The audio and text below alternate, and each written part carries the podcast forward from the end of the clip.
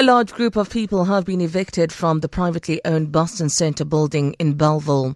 Occupants included business owners, local and foreign nationals from more than fifty units in the multi-storey building.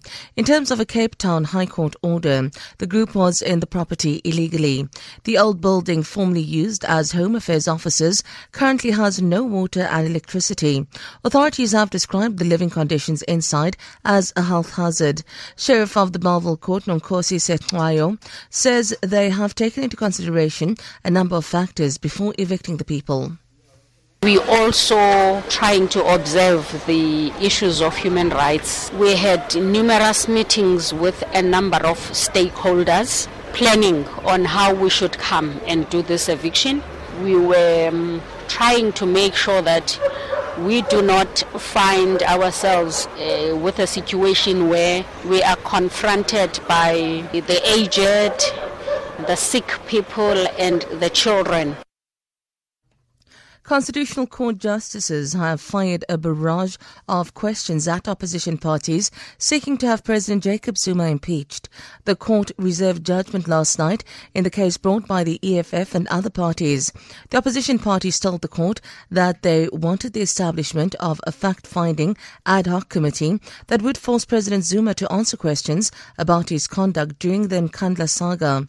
Advocate Tembele Mukatobi rep- represents the E F F. Section forty-two point three of the Constitution imposes the two levels of holding accountable. The first level is the duty to scrutinize, and then the second level is the duty to hold to account. So the Speaker has a duty to ensure that the National Assembly scrutinizes the conduct of the President. This is an independent duty imposed by rules of Parliament uniquely on the Speaker. It is not a duty that we are importing from the air, but it is a duty that has been homegrown in the rules of the National Assembly itself. A memorial service will be held today at the Langa Sports Complex for the three Cape Town boys who died last weekend after allegedly eating contaminated Fetcook. Autopsies were concluded, but police are still awaiting the results of toxicology reports to determine the cause of death. Langa Ward Councillor Umisa Mahango says friends and families of the teenagers, together with classmates from their three schools, will attend the service. Local councillors will be hosting the the, the the memorial service. We are also waiting for the department to confirm their attendance, because we have also informed the department and the Department of Social Development as well. Strong winds from Hurricane Irma have begun lashing islands in the Eastern Caribbean. Residents in the British territory of Anguilla said the wind suddenly picked up.